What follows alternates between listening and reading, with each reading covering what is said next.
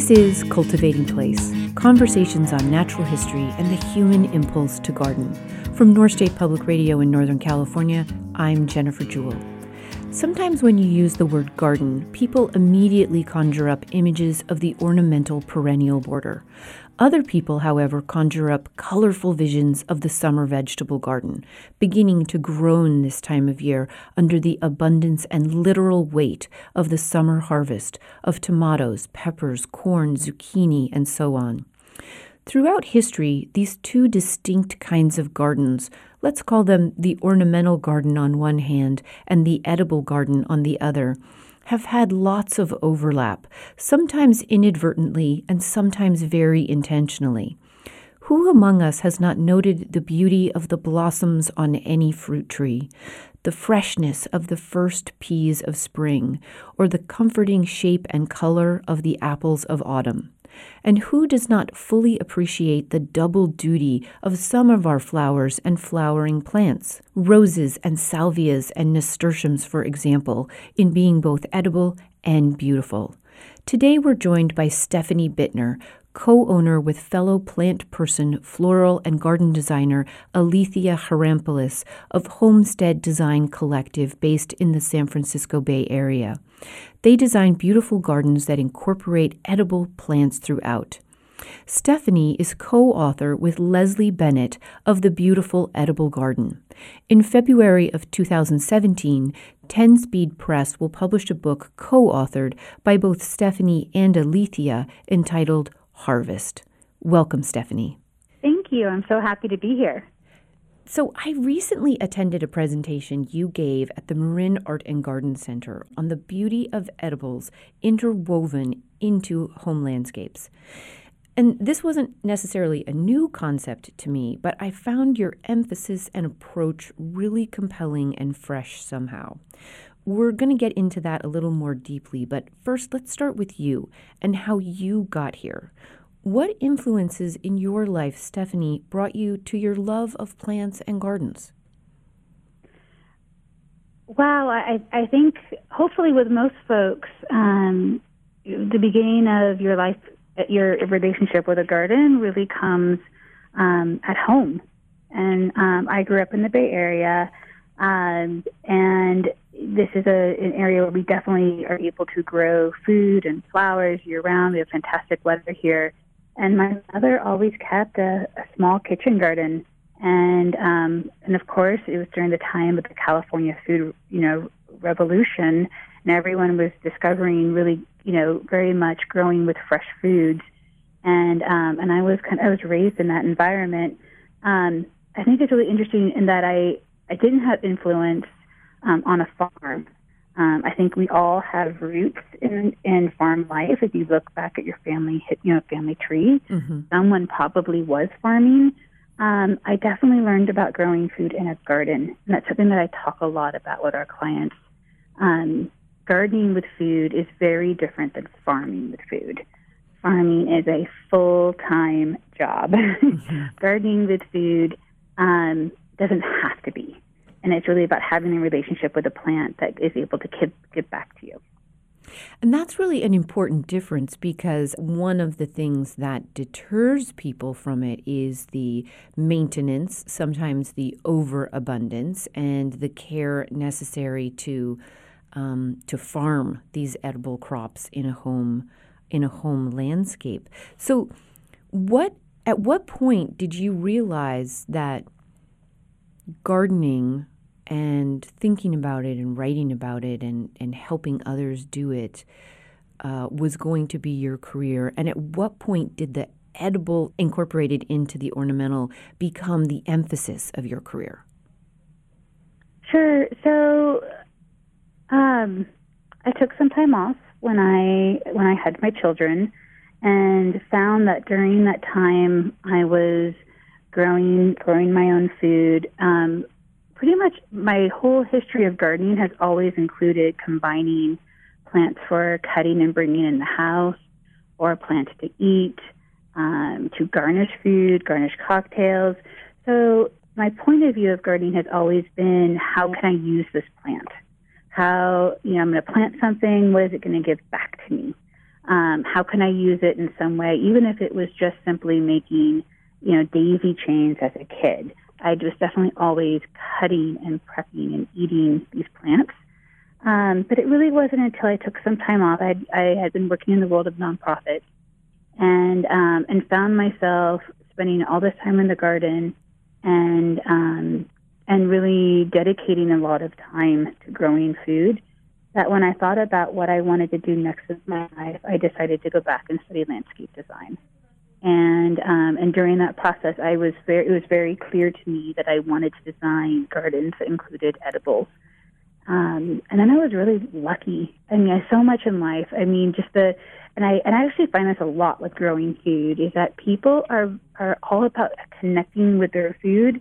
And once I started going into this world of growing edibles, um, people were so excited about it. I was given some opportunities that I that were just really special. Um, uh, my mentor, um, who gave me my first job in edible landscaping, was a well-known landscape designer in Berkeley, and um, and he hired me on the spot. And I learned a lot and I started teaching classes. And then as I was teaching classes, the managing editor of Ten Speed Press happened to, um, to attend my gardening classes. And then I was given the opportunity to write a book. And, and so in so many ways, um, I feel like growing food and teaching people about growing food has just opened up many doors for me. And so I love that. It's clearly the universe is, is speaking to you and, and saying, yes, go this way. Yes, go this way, which is always good to have those those signs. Um, why do you personally, I, I mean, I, I can hear this experience of taking time off and having your kids and and I think of my kids in the garden and that connection between myself, my children, the garden, the food, the plants. And it's this wonderful, holistic, symbiotic loop. Um, where do, how would you articulate that importance when you take this out to clients or into your classes? Why is this so important to, to them and to the world as a whole? Well, well, I think, you know, I think that people, uh, you know, in today's day and age, I think especially with the amount of technology that's in our lives, people are looking for ways to connect. And I um, and I think that gardening allows you to connect to the place that you live. And it could just simply be a container garden on a deck, or you might have a quarter of an acre, a traditional flat backyard that you're able to actually get your hands in the dirt. It really doesn't matter what the size of the garden is it's really the act of doing it. I find myself in front of a computer much more than I want to be. I'm looking for the antithesis of it and having an experience of actually making a personal connection with, with where I'm spending my time.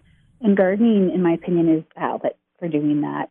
Um, our gardens are really, uh, you know, we we focus on gardens that provide harvest, but really, the first place we start when we design gardens is that we want to create a beautiful space.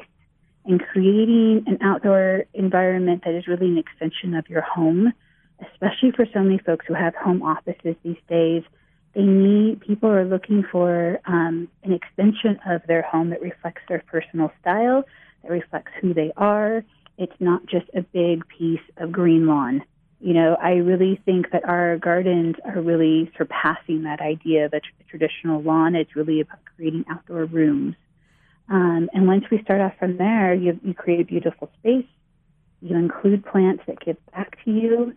And for us, the third thing, and this is very much, you know, my personal ethos is is introducing organic gardening um, by including plants in the landscape that support organic garden care that attract pollinators, that attract beneficial insects. Because the reality is, is when you start to use your entire property to have plants that provide harvest, you also need to transition your garden care to organic care. And when you do that, you're actually taking care of the groundwater on your property. You're taking care of an environment of supporting the local wildlife, and, and you actually create a healthy ecosystem of where you personally live. And then there are ramifications of that as it expands to your neighbors. And it's I find that, you know, and what we do is really the transformation of these properties and what starts to happen on them. And I like that connection you make between transitioning to or organic gardening and the rationale for it is just indisputable when you do begin to incorporate edibles throughout the entire landscape. I think anybody would not be able to argue that um, it's far more important to themselves specifically um, to have something organic to eat rather than if the juniper on the front corner that doesn't do anything and is just a static space filler, um, not that junipers have to be that, but I'm just giving an example.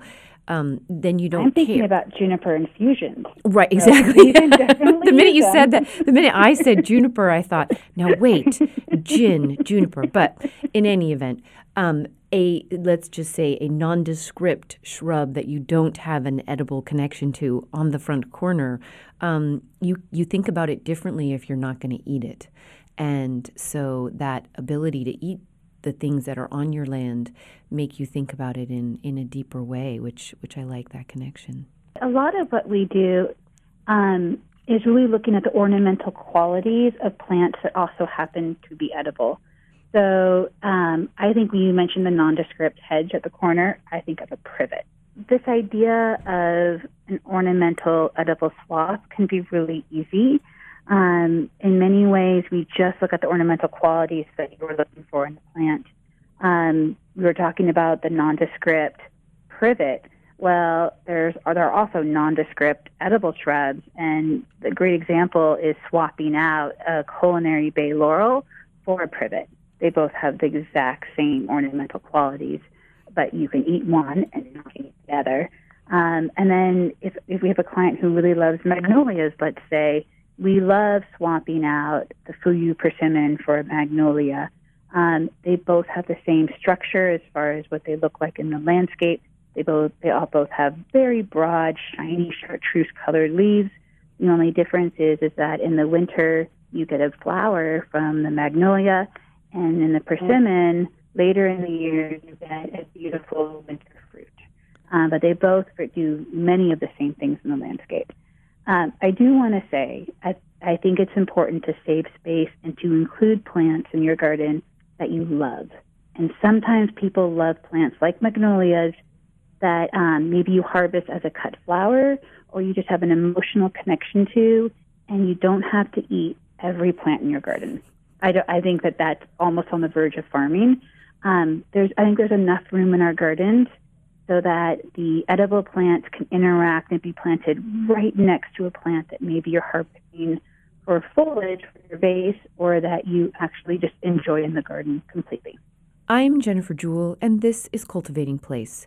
Today, we're reveling in the idea of the beauty of edible plants, not segregated off into edible garden or formal kitchen garden or potager, but interwoven and as the backbones of entire landscapes.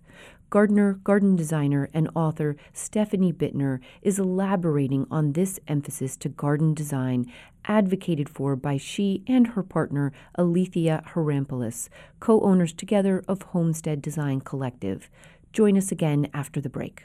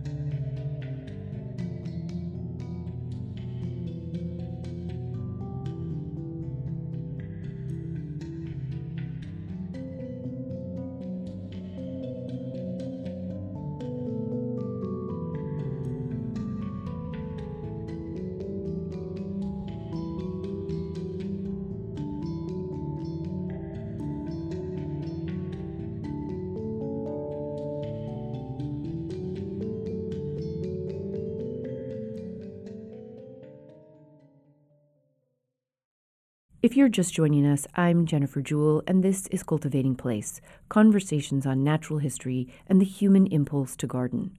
Before the break, we began our conversation with Stefani Bittner, co owner with Alethea Harampolis of the Homestead Design Collective. Based in the San Francisco Bay Area, their emphasis is on creating landscapes that are beautiful and multifunctional through the year by incorporating edible plants at every level of the garden, from trees to flower borders to hedges and more. Welcome back. You begin to really plumb these depths in the beautiful edible garden. Talk a little bit about that book. Describe that book for listeners, and then talk a little bit about what they can expect from your upcoming book, Harvest. Sure. The Beautiful Edible Garden is at its core is a design book.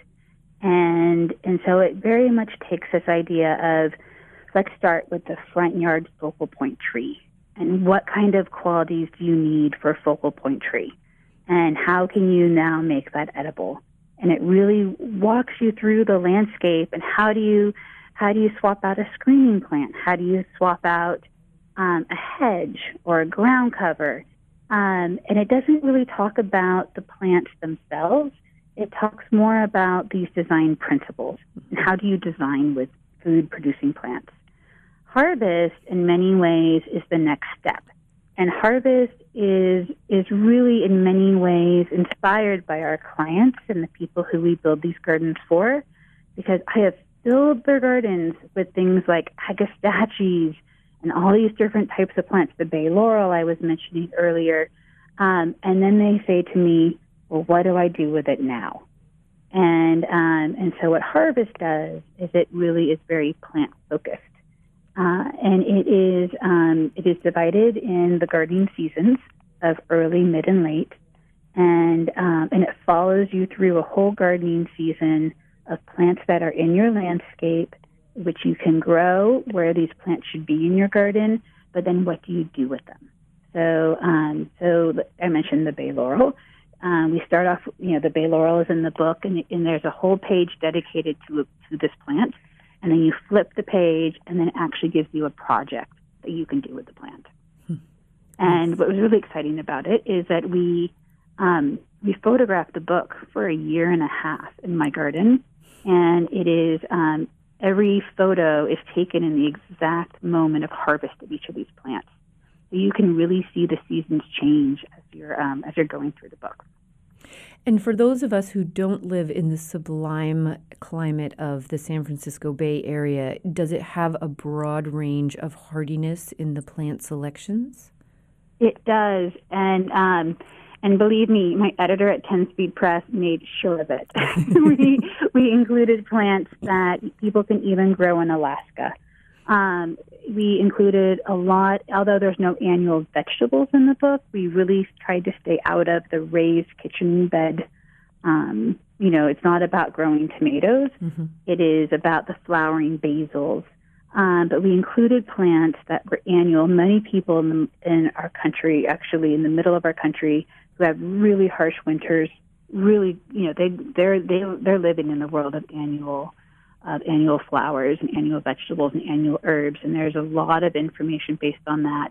Um, many of the plants that, that we talk about ha- can be grown throughout the country.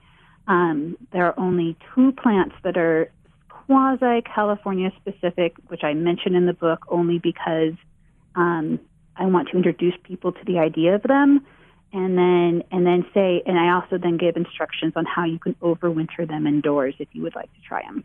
And what are those two plants? Oh, the finger lime. Um, are you are you familiar with the finger lime, the Australian finger lime? No, I'm not. Oh, this is my favorite new citrus, although it's not necessarily a, a new plant, uh, new to me. Mm-hmm. Um, the Australian finger lime is um, is the is the tree that produces uh, the finger lime, which is known as the citrus caviar the chefs in San Francisco are using it liberally right now in cocktails and in on top of oysters and fancy fish tacos. It's kind of like nature's um, nature's response to the pop rock because these limes, you split them open, and instead of having um, typical citrus flesh like you would of a, of a lime or a lemon, it is filled with these tiny little balls that are filled with juice. And you put them in your mouth and they pop like a pop rock and release the lime juice. And they are so much fun. Um, mine, I, I have a tree in my own garden, and I have to say they barely make it indoors because my children are like eating them all day long. um, they are so, and they're just a really unusual looking tree. The tree um, can be kept as a dwarf. I keep mine only four feet tall. Uh, it is a myrtle leaf citrus, which means that it has its leaves are the shape of boxwood. Mm. So it's a really beautiful tree for the landscape. Um, the finger lime um, I mentioned is Australian. It's also considered the most drought tolerant of citrus, and I'd say that with an asterisk because citrus really are not drought tolerant.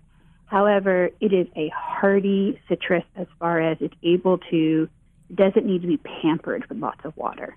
Uh, it doesn't, it cannot go off irrigation, but it, it doesn't need to be pampered like maybe um, a fancy orange or, you know, a, or a lemon may need to be treated. Mm-hmm. Um, so I really, really enjoy the finger lime. And then the other is the Chinotto orange. So they are both citrus which again can live in greenhouses or be or they can be brought indoors in the winter.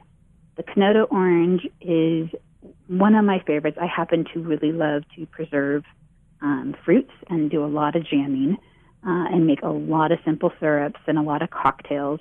Uh, the Chinotto orange is the basis of the Italian aperitif Campari, mm. and uh, so it's a sour orange. And you actually, um, what's prized about it is the skin and all the essential oils.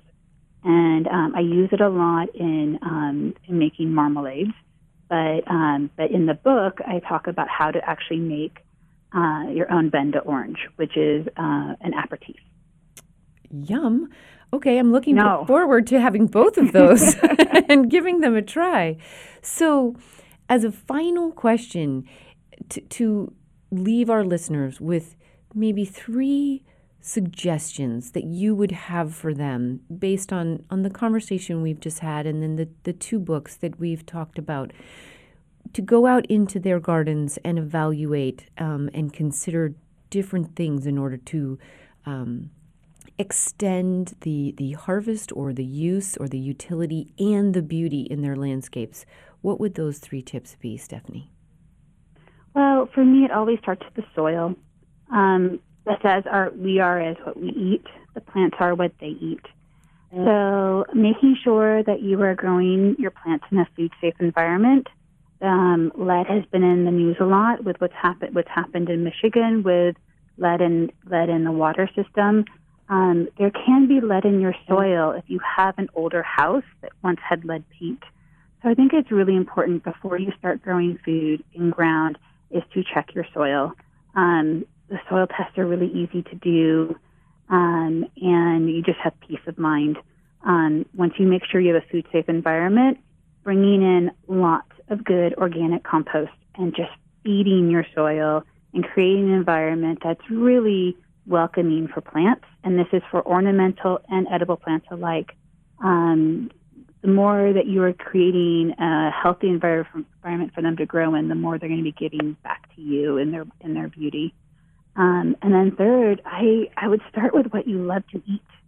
Um, we often start our consultations just directly with that. What do you eat on a daily basis? What what is hard for you to find in the grocery store that you really love, and kind of coming up with a list.